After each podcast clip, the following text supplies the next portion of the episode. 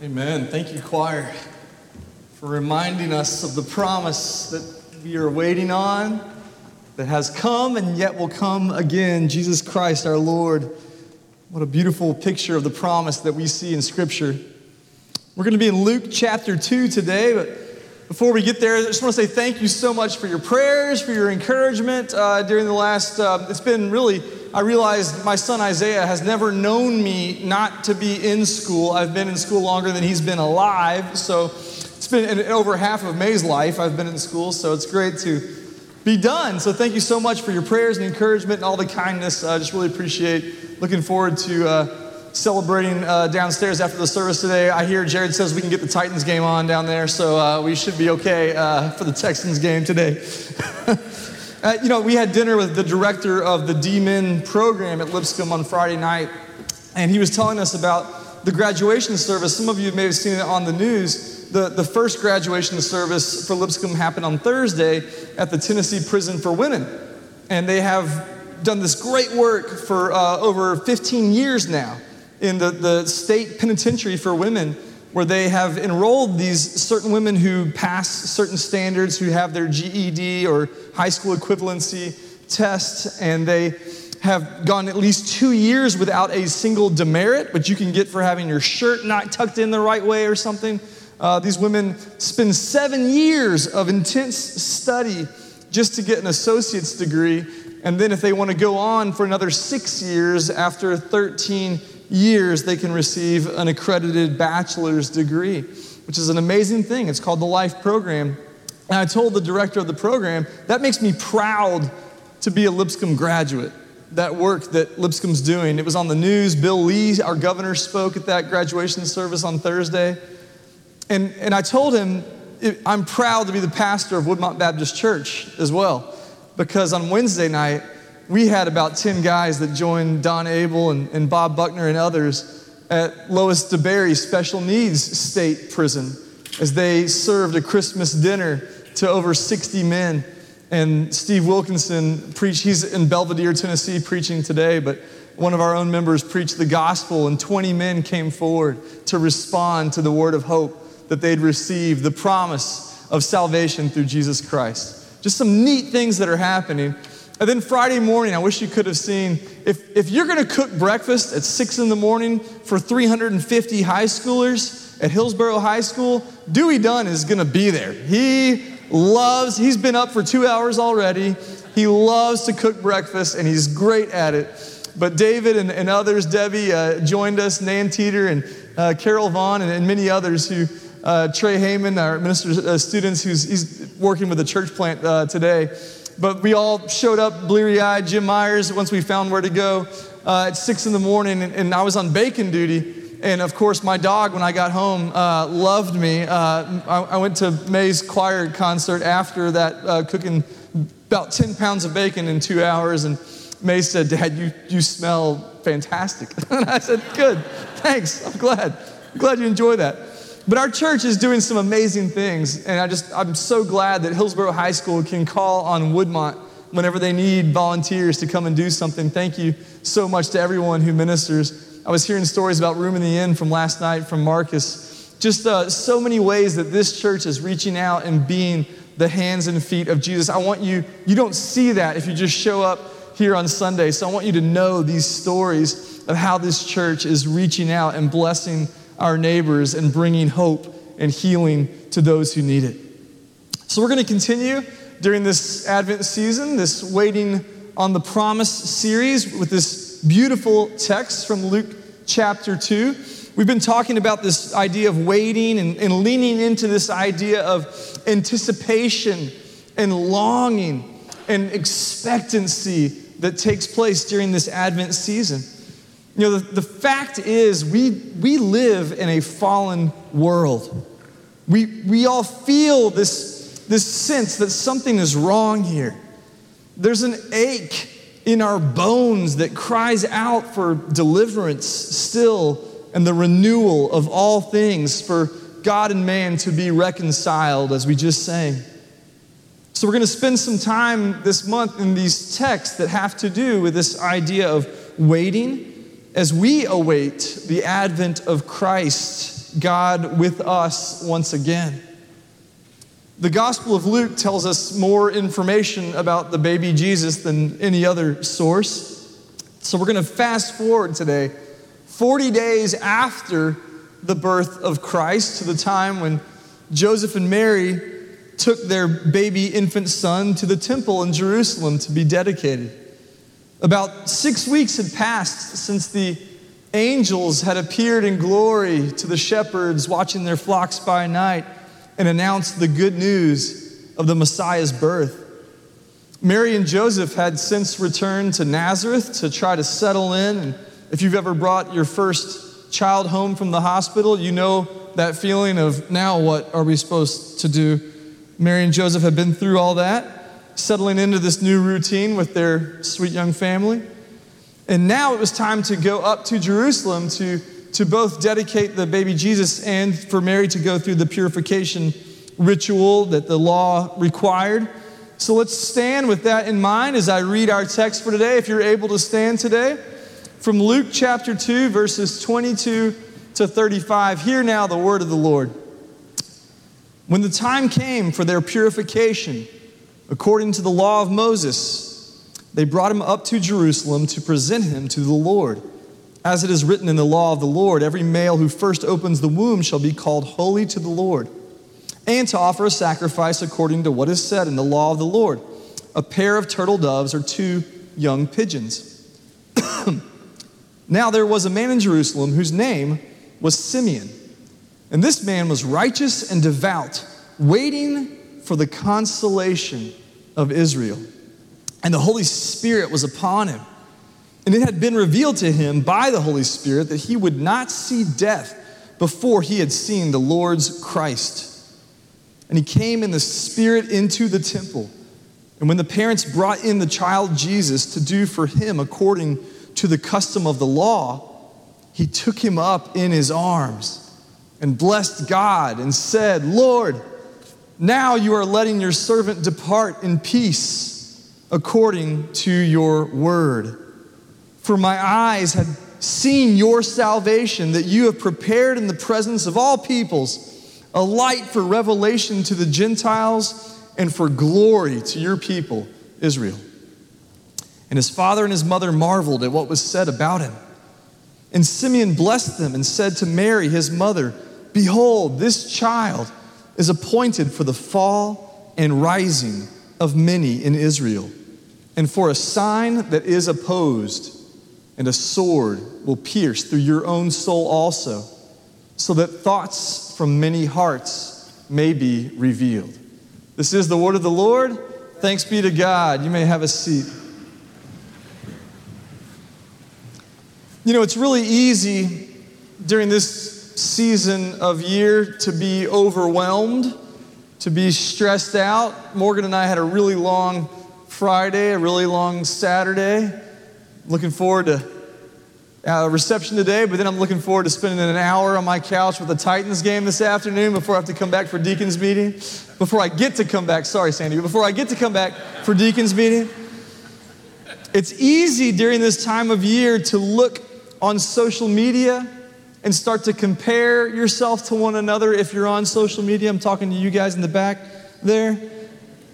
It's easy to look at all those beautiful Christmas cards that are streaming into my house and see families in their matching sweaters and they're all so happy and their smiles are, are beautiful and it looks like they have it all together. You know they don't, right? you know I don't. My family certainly doesn't have it all together. It's easy to see these these pictures with the fireplace in the background and the Christmas tree all beautifully decorated with all the presents already neatly wrapped. Who has all their presents wrapped? Morgan's almost done. She's, she's sent a load of presents wrapped. Diana's a go getter. You got your presents wrapped. It's, it's amazing. It's easy to get comparative and start to think that you are behind, that you are less than, to be worried my guess is that the reality for most of us is this is a difficult time in many ways. I know there's many people in our church who are going to have a very different type of Christmas this year since losing a loved one. We had 19 church members who have transitioned from this life to the next in the last year. For their families, they will feel it. Traditions won't be the same. I know many of you are dealing with, with broken family situations where divorce has, has made things awkward and, and difficult and painful. Many of you have estranged relatives for whatever reason. Many of us have difficult family dynamics that make holidays stressful for many of us. Or you could just maybe be struggling financially and knowing that every present that you buy means sacrificing something else this year. The good news is that the Bible doesn't give us this rosy Pollyanna type idea of Christmas. It doesn't show us a rosy picture of families all around the table looking beautiful and having it all together. that, that picture is more a product of our consumer culture that's aimed at separating you from your money. The actual Christmas narrative that we see in Scripture, in God's Word, is full of danger. It's full of fear. It's, it's full of incredibly difficult, stressful situations. An unexpected pregnancy, an engagement on the rocks, a, a forced trip into a crowded town with no room to stay, a labor, a difficult labor in a stable in unsanitary conditions, a jealous king who goes on a murderous rage, killing children. Our text for today is about a guy named Simeon. We don't know much about Simeon. The scripture doesn't tell us hardly anything about him. It would be wrong to make conjectures about him. But it's a hopeful Advent passage. It's a passage that's full of deliverance and this promise. And the, the scriptures are full of these kinds of passages where we are promised God's salvation. Praise God for that. But this text also contains warnings of pain and suffering. And I think that's the beauty of Scripture, is that it mirrors the stark reality of our actual lives in this fallen world.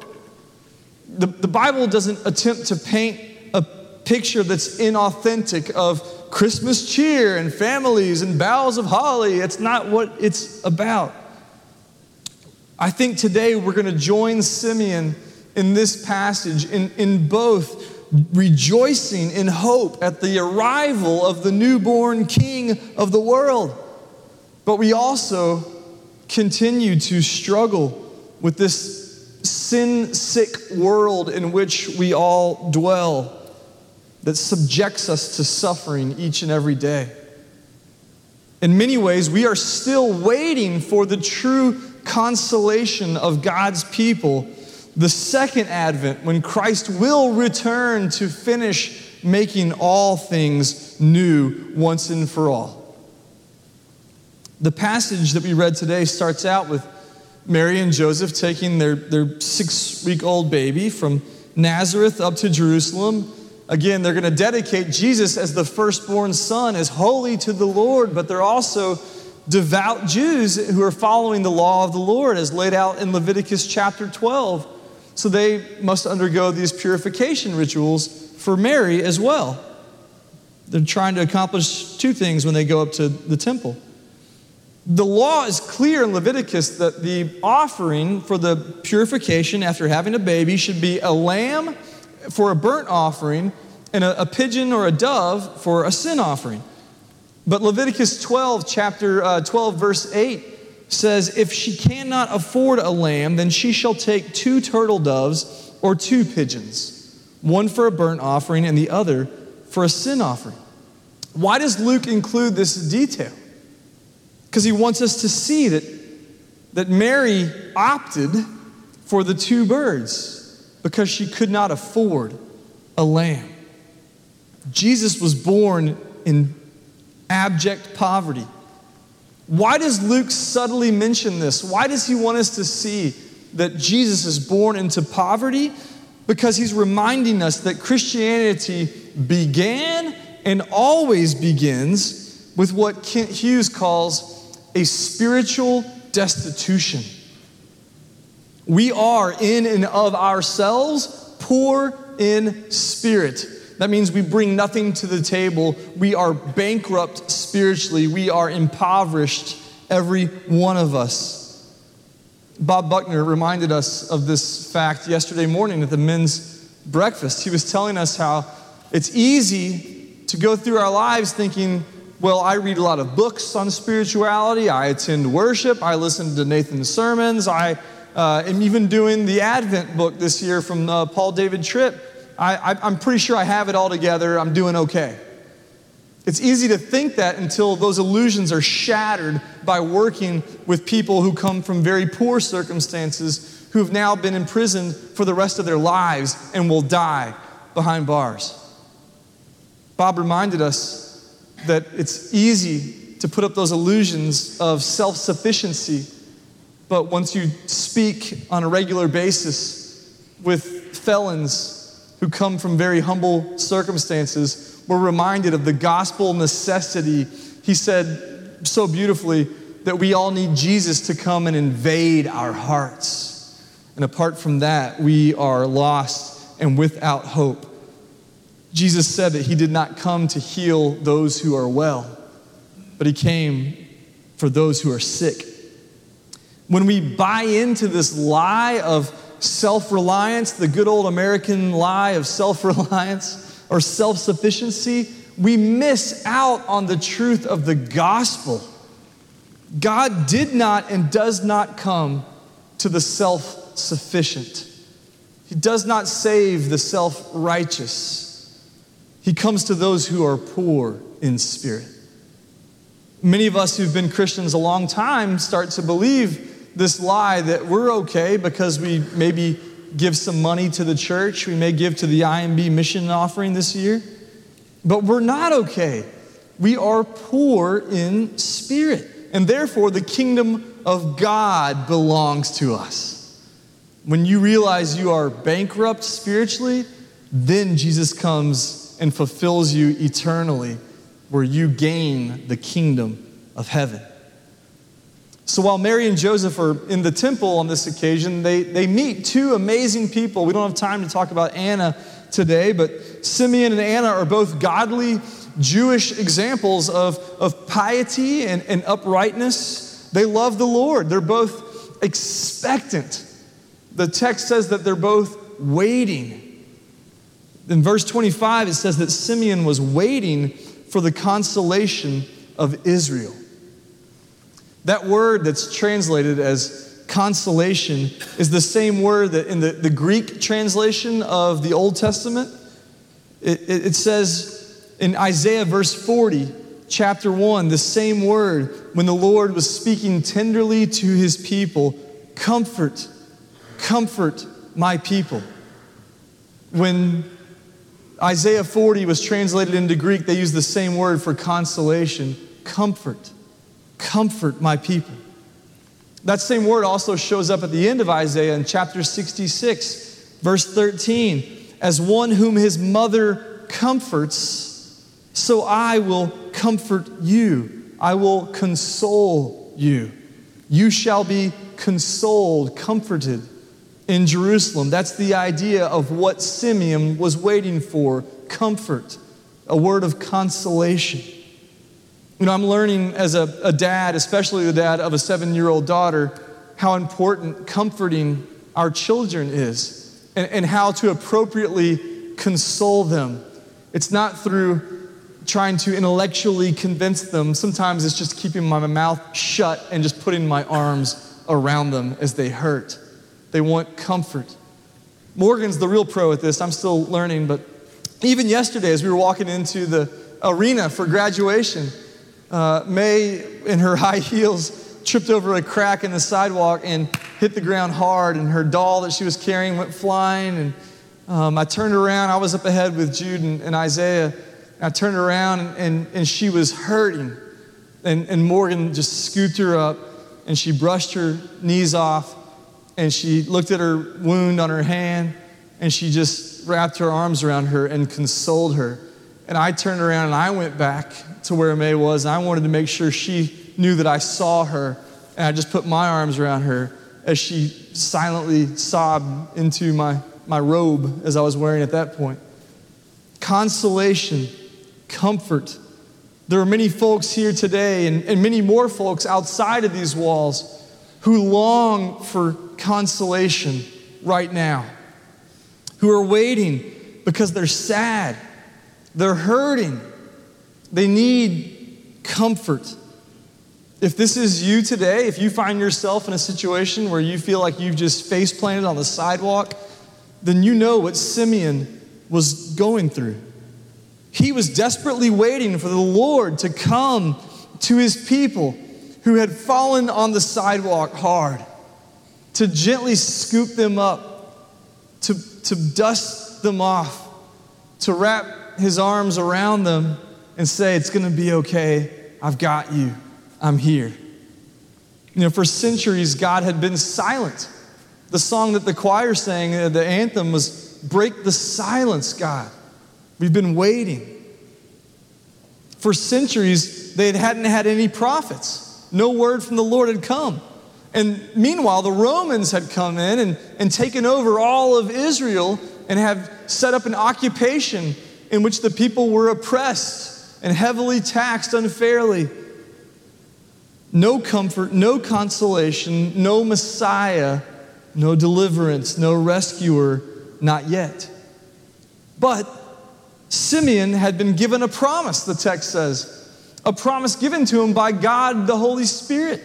Look at verse 26. It had been revealed to him, to Simeon, by the Holy Spirit, that he would not see death before he had seen the Lord's Christ. The word for Christ means anointed one, Messiah in Hebrew. We're not without hope. In his generous grace, God has given us a promise a promise that He sees us, a promise that He has not forgotten us. That one day every tear will be wiped away, every wrong will be put right. Today's devotion in, in, in Paul David Tripp's, uh, David Tripp's book, Come Let Us Adore Him, says that one of the greatest promises of hope that we have in all of Scripture is found in Isaiah 9, 6, and 7. And we read these verses at Christmas every year, and they just kind of go in one ear and out the other. But in the devotion today, he breaks down each phrase of this amazing promise. Listen to Isaiah 9, 6, and 7. For to us a child is born, to us a son is given. Imagine that, given on a cross. And the government shall be upon his shoulder, and his name shall be called Wonderful Counselor, Mighty God, Everlasting Father, Prince of Peace. Of the increase of his government and of peace, there will be no end on the throne of David and over his kingdom to establish it and to uphold it with justice and with righteousness from this time forth and forevermore. The zeal of the Lord of hosts will do this. Wow. The government will be on his shoulder. That means that we can get off the throne of our own lives and quit trying to be the self ruler in our own little kingdoms and be a part of the only kingdom that makes any sense at all the kingdom of God. We can bow before a good king who provides for us and protects us in his perfect kingdom. What about mighty God? He brings power, he's mighty. He can accomplish what we could never hope to accomplish on our own, our own salvation. Everlasting Father. The Messiah is not God the Father, but He establishes a fatherly love and care over us by scooping us up off the pavement and dusting us off and wrapping His arms around us as our good, good Father. Prince of peace. Goodness gracious, our world is so violent. We, in the anthem again, the choir saying, break the, the violence that we see in our world. We need a prince of peace, one who can enact a peaceful kingdom that squashes all the violence of this world. Do we believe these promises today? Do we hold on to this Advent hope of one who will come as a ruler whose reign will never end? For Simeon, hope came in the form of a baby. For us too. He, he laid eyes on Mary and Joseph approaching the temple, and he knew the Holy Spirit was on him. He knew this was it. The Messiah, God in the flesh, had not only come to earth, he had come to Simeon at the temple. He got to hold the infant Messiah in his own human arms. The early church called Simeon Theodochos, the God receiver. The God receiver, because he got to hold God in the flesh. Some of you enjoy My wife loves holding babies. She works every other Sunday down in the baby room, and when Thomas Elmore and Wesley Snell and all those babies are there, she just loves it. She gets her little baby fix holding those babies. This is that times a million because he's holding a baby, but not just any baby, a baby who is God. I imagine he's holding him very tightly, very carefully. I get nervous when I hold babies. I can't imagine holding the Messiah. And he burst into song. He can't help but sing. Verse 27 he came in the spirit into the temple when the parents brought in the child Jesus to do for him according to the custom of the law. Simeon took him up in his arms, took him up. I, I imagine he lifted him for all to see. And he blessed God. That's a Jewish prayer, a barakah, a prayer of blessing. And said, Lord, now you are letting your servant depart in peace according to your word. Jesus, you've promised that I would see you. Now I can die, is what he says. Many of you already know this particular passage is known as the Song of Simeon. There, there's four songs or canticles. I've thought about preaching through them uh, during Advent one year, maybe next year. In Luke 1 and Luke 2, these, these four songs, they're beautiful lyrical passages that have often been set to music and they're used in readings throughout church history. And they're known by their Latin names. The first one you probably know is Mary's song, which is what? The Magnificat, right? You may not know Zechariah's song, which comes next after the birth of John, and his mouth is open. There's the Benedictus. And then the angel's song, of course, Gloria in excelsis Deo. My cold choir director is not excelsis, eggshell, egg, eggshells, what they always teach you. I don't know why that is. Today, we're going to spend time with this song, which is known as the Nunc Dimittis. Nunc Dimittis. Nunc Dimittis are the first two words in the Latin Vulgate translation of Luke. I was telling Linda Pilcher, I'm, I'm, I'm using some Latin today. I feel really doctoral today using the Latin. Nunc Dimittis servum tuum. Now let your servant depart. Let your servant go. Domine secundum verbum tuum, Master, Domine, Lord, according to your word, to, verbum tuum, in pace, let me depart in peace. I can imagine Simeon holding this baby, trying not to smother him or drop him, but he's barely able to contain his joy. The very thing that Simeon had been living for his entire existence had now been completed in this baby that he held in his arms. His life was literally complete. In verse 30, he sings to the Lord, My eyes have seen your salvation. That's all I wanted to see, God. Now I've seen it. He had beheld salvation himself, Yeshua, the name that means salvation. And not just salvation for Israel but verse 31 expands this salvation to the world. It says that God has prepared this salvation in the presence of all peoples, a light for revelation to the Gentiles and for glory to your people, Israel.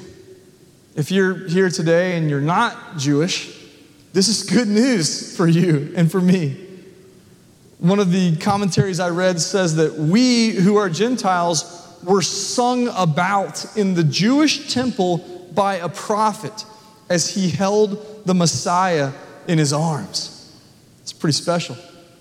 You know, I read this, this text, the Nunc Dimittis, and I think, what is it that if it happened to me, I could say my life is now complete? Everything that I've lived for, my life's purpose and goal, have been completely and utterly fulfilled. God, I could die now. What is it that we're living for?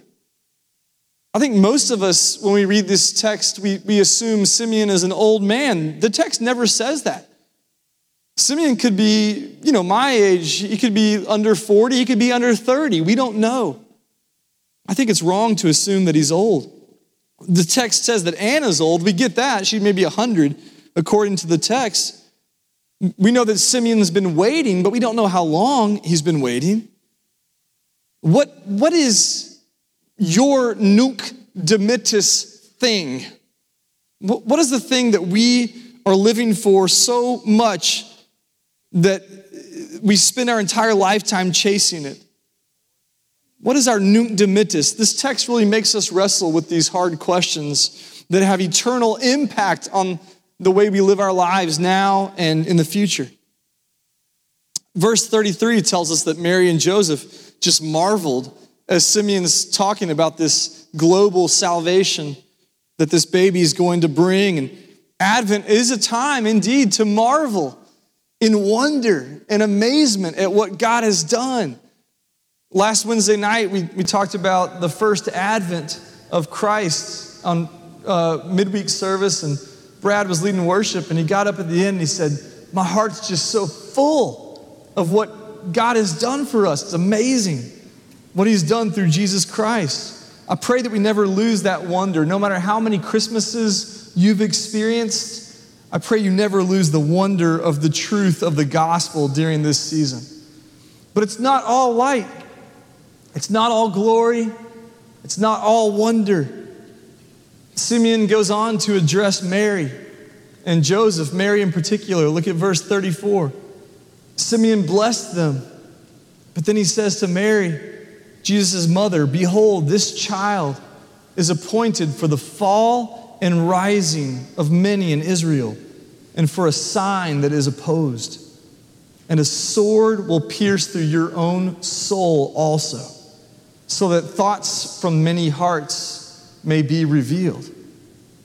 Mary was indeed a blessed woman. The angel Gabriel told her she was very blessed. She got to be the Theotokos, the Christ bearer. She got to be the one who would bring the Messiah into the world. But one day she would endure something that no mother should ever have to endure. She would watch her own son be beaten, be mocked, be tortured, be eventually killed in an incredibly horrendous way. The most honored woman in earthly history would know the intense pain of loss. A sword would go through her soul. If you've suffered a profound loss like that, you know what I'm talking about, and you're not alone in it. Sometimes God's blessing in our lives comes with great cost, too, and great suffering. The rest of Simeon's prophecy still rings true today. He talks not only about the pain that Mary will experience, but about this division that Christ brings. Jesus remains in our culture a sign that is opposed, so that thoughts from many hearts may be revealed. When people truly encounter Christ, when they truly have an experience of the risen Lord, then they're person who they really are is exposed, it's revealed. Fallen, broken people are naturally opposed to the ways of God and to his Messiah. Christ reveals to us just how far short that we fall of God's standard of holiness and righteousness and his amazing grace. All of our, our best human efforts and striving falls woefully short. But when we fall before Jesus in humble submission, we receive grace and new life and new birth. When we fall face forward on the pavement of our lives. And when we cry out for consolation and comfort that only He can bring, He is faithful to scoop us up, to clean us up, and to embrace us with everlasting arms. So, will we surrender anew to Him today? Will we admit that all of our education, all of our resources, all of our faculties, all of our ingenuity, our intellects, it all leaves us reaching for real truth, for real beauty, for true freedom, for ultimate love. Only by surrendering all that we are and all that we have to God's kingdom, to His good, perfect rule and His perfect, perfect purposes, do we find the abundant life that He came to bring us. Are you experiencing that kind of life day by day? Or are you just getting by? Could you look up to heaven and honestly say, Nunc dimittis, God, you can send me home. I'm ready. I've beheld your glory, your salvation, and for me to live is Christ and to die is gain. Maybe today you're still wrestling with some kind of pain or brokenness that this fallen world has brought into your life. Maybe you're in need of consolation still today. That's the Christmas story of the Bible hope and consolation, but also pain and struggle. We sang a song two weeks ago that Aaron Lagrone and the band led us in Come Thou Long Expected Jesus. That's a new contemporary song. It says, Come, thou long expected Jesus, born to set thy people free. From our fears and sins, release us. Let us find our rest in thee. Israel's strength and consolation, hope of all the earth thou art, dear desire of every nation, joy of every longing heart born thy people to deliver, born a child and yet a king, born to reign in us forever. Now thy gracious kingdom bring. By thine own eternal spirit, rule in all our hearts alone. By thine all sufficient merit, raise us to thy glorious throne. The last part's my favorite. By thine own eternal spirit, rule in all our hearts alone. By thine all sufficient merit, raise us to thy royal glorious throne. Let the hope of Advent lift you to a heavenly plane of existence today. Let's pray. Lord God, we thank you that you did not abandon us here on this earth when we have fallen and face planted on the pavement of our lives. God, each one of us has made a mess of things on our own, and we need you, oh God, to invade our hearts. No matter how accomplished we may seem by earthly standards, we admit today that we are poor in spirit. And your word tells us that we are blessed because of that, that we are happy because ours is the kingdom of heaven. Not an earthly kingdom, O God, but an eternal spiritual one which will never end. God, we thank you that you came as a baby, but that you grew up, that you lived a perfect life, and you gave us examples to follow, and you gave us words of life. And then you were betrayed and led to a cross on our behalf and paid the price that we could never have paid on our own to bridge that gap between your holy perfection and our human, sinful, broken ways. God, I pray that this morning you would remind us that if we're going to live the abundant life, elevated into an, a heavenly plane of existence where true hope and freedom and love and beauty dwell, it's only done by your all sufficient merit, not by our own. Help us to surrender anew to you today as we lay down our own wills and embrace yours. God, we love you. We thank you for the Advent hope that you bring, even in the midst of struggle and pain, that you bring us hope that one day every tear will be wiped away. and all things will be made new. We pray this in the powerful and holy name of our Lord Jesus Christ. Amen. Maybe you're here today, you've never accepted the free gift of salvation that Jesus came to bring you. Maybe that hound of heaven has been after you for a while and you realize it's time to surrender to him. You know, we're going to have a time of invitation uh, just a minute here, and I invite you to come forward and talk to me about that. Maybe you're just really struggling.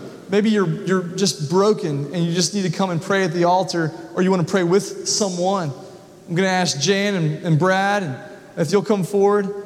Uh, if you want to pray with one of these prayer warriors, they'll be here to receive you. Maybe you just want to come to the altar and kneel and pray. That's fine too. I encourage you this season, if you're struggling, uh, go talk to someone. Talk to, to me, call me, find a good counselor. Dr. Wade Rowitz here today, uh, Ashley's dad. He's taught counseling for years, years in seminary. And we know how important it is to, to get help. And we know people are really struggling with real things. Jesus came and he sees you in your brokenness and He wants you to, to live the abundant life that He came to bring you. And it's not done by pulling yourself up by your bootstraps, it's done by surrendering all that you are to Him. And we'd love to see you uh, find that hope and healing here at Woodmont Baptist Church. Maybe you want to become part of this church as a member, and you say, I'm in, I'm ready to be a part of it. I want to cook eggs at 6 a.m. at Hillsboro High School, and I want to come to the prison, and I want to uh, be a part of small groups, and I want to get involved in Bible study and, and give to missions and see what God's doing here. Not because of missions, it's not the what, but the why, because you feel commanded by God to be a part of something bigger, and we're better together, as Eric said, than we are apart. If you want to join Woodmont Baptist Church, there's no better time to do so than right now. I'd love to talk with you about that. Whatever it is, we're going to sing still, still, still. Don't turn in your hymnals because the text is different, but the words will be on the screen. What a beautiful promise for us during a busy time. If you're like me, you're overwhelmed right now. Let's sing still, still, still during this sacred Advent season.